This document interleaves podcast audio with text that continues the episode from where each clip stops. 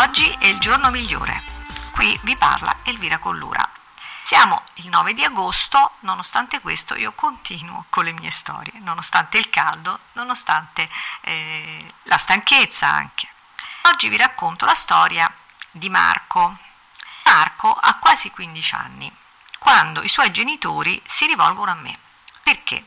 Il ragazzo è sempre più insofferente alle regole della famiglia, litiga con la madre e emotivamente estremamente nervoso, impulsivo. Durante il primo colloquio sono presenti tutti i familiari, cioè sia la madre che il padre e Marco con la sua sorella minore. Marco in realtà in questo colloquio si comporta in maniera piuttosto normale. Certo, è un adolescente un po' ombroso, difficile, insomma, sta, se ne sta per conto suo, ma niente di più. La comunicazione invece dei suoi genitori verso di lui è terribile. La madre è estremamente lamentosa, evidentemente depressa, il padre pedante, noioso, quando sottolinea la disubbidienza di Marco e il suo comportamento è così irritante che farebbe irritare anche un morto. In realtà lui dice delle cose molto sensate, molto logiche, ma il modo con cui le comunica al figlio è terribile. Visti gli evidenti eh, problemi dei genitori, ridefinisco il problema di Marco come una ribellione adolescenziale, un po' esasperata, e offro loro un aiuto per migliorare le loro capacità educative. Faccio questa metafora e vi dico, e dico loro, guardate, adesso voi siete in una zattera, in un mare in tempesta. E cosa dovete fare? Vi dovete lamentare? Vi dovete arrabbiare? Oppure dovete cercare di tirar fuori tutte le vostre risorse per aspettare che la tempesta finisca? E questa è la tempesta dell'adolescenza. Quindi offro loro l'opportunità di frequentare un gruppo di genitori che hanno adolescenti difficili che in quel periodo stavo facendo. A questo punto loro accettano questo intervento e il padre frequenterà il gruppo per due incontri, solamente per due incontri, mentre la madre non si presenta.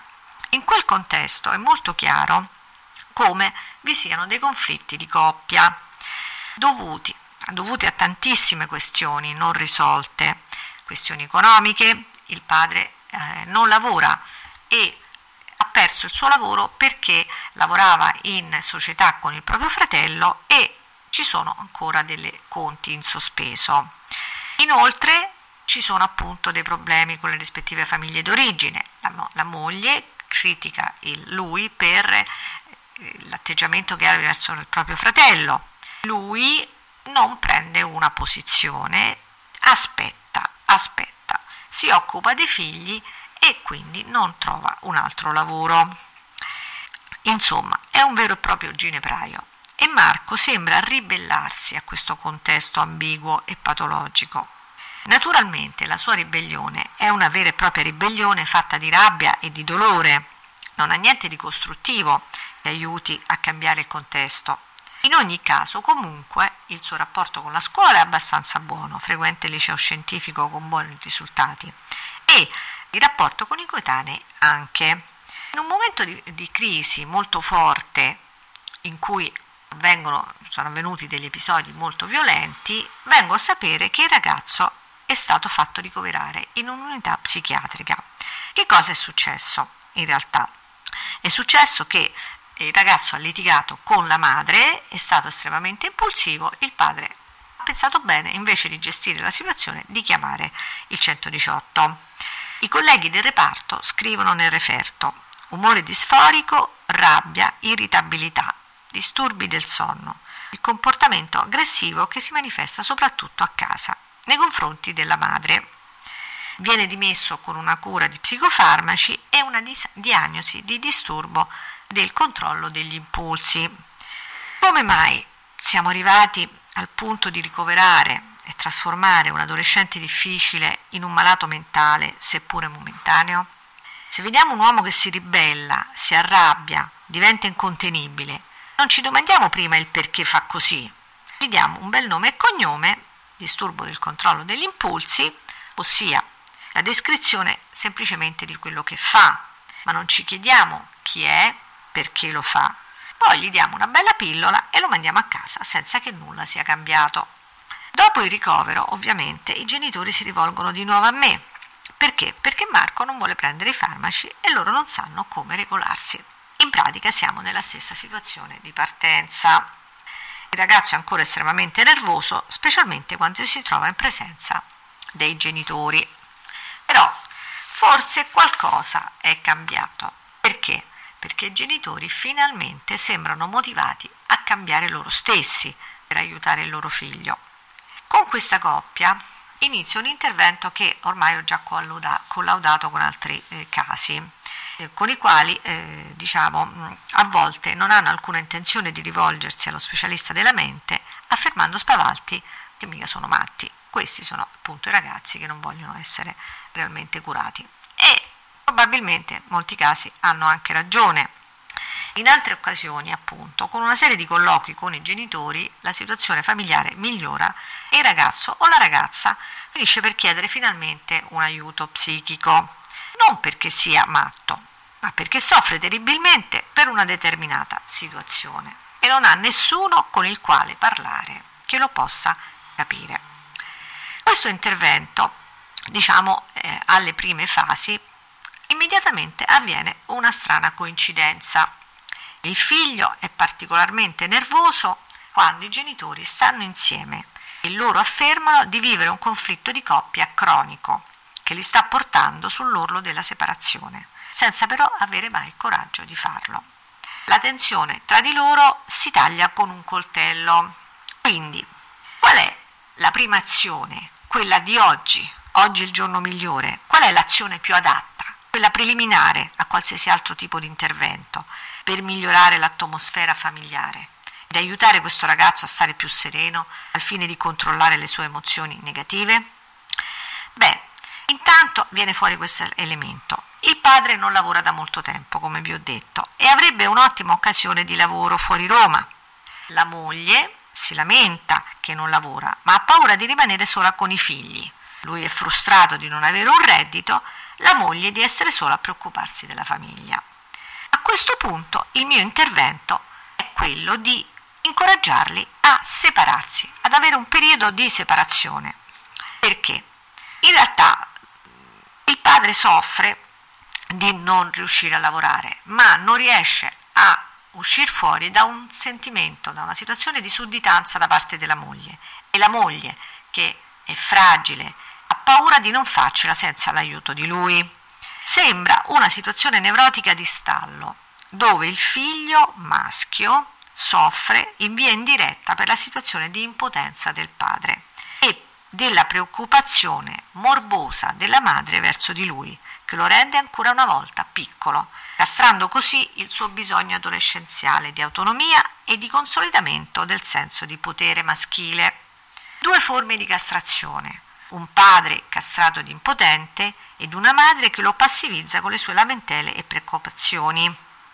Dopo questo colloquio che io faccio tra di loro, entrambi si attivano. La madre cerca un aiuto psicoterapeutico individuale perché capisce qual è la sua difficoltà, si rende conto di essere depressa ed angosciata ed il padre parte per lavoro. Entrambi quindi si separano dicendo appunto ai figli che eh, il padre sta partendo per lavoro.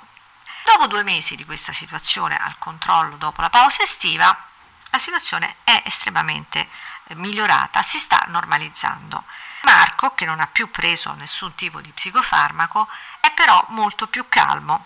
Si pensa, diciamo, di attuare un intervento che io eh, spesso consiglio in queste situazioni. Un intervento di tipo psicoeducativo, familiare, però diciamo collocato a casa, un intervento sul ragazzo che si chiama appunto, che viene chiamato anche educatore domiciliare oppure compagno adulto. È una forma diciamo intermedia di psicoterapia o di aiuto psicoeducativo, in quanto attraverso una relazione eh, positiva che questo giovane, che spesso è uno psicologo o un psicopedagogista, instaura con il ragazzo, lo aiuta comunque a stabilire un dialogo positivo. In questo caso questo intervento poi non è servito perché la situazione si è eh, andata normalizzando senza eh, altri tipi di interventi. Quello che voglio sottolineare rispetto a questo caso è appunto eh, l'importanza per entrambi i genitori o per il genitore unico a seconda della situazione di rivolgersi comunque e chiedere un aiuto quando il loro rapporto con il figlio adolescente non è più eh, pacifico, tranquillo, comunque si interrompe la comunicazione.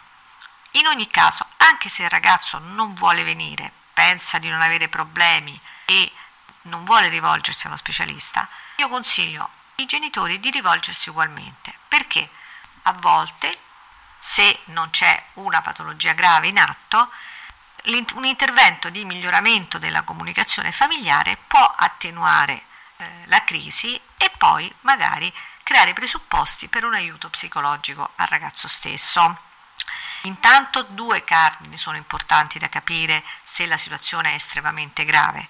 Una è la, se il ragazzo, continua, il ragazzo o la ragazza ha rapporti con i coetanei.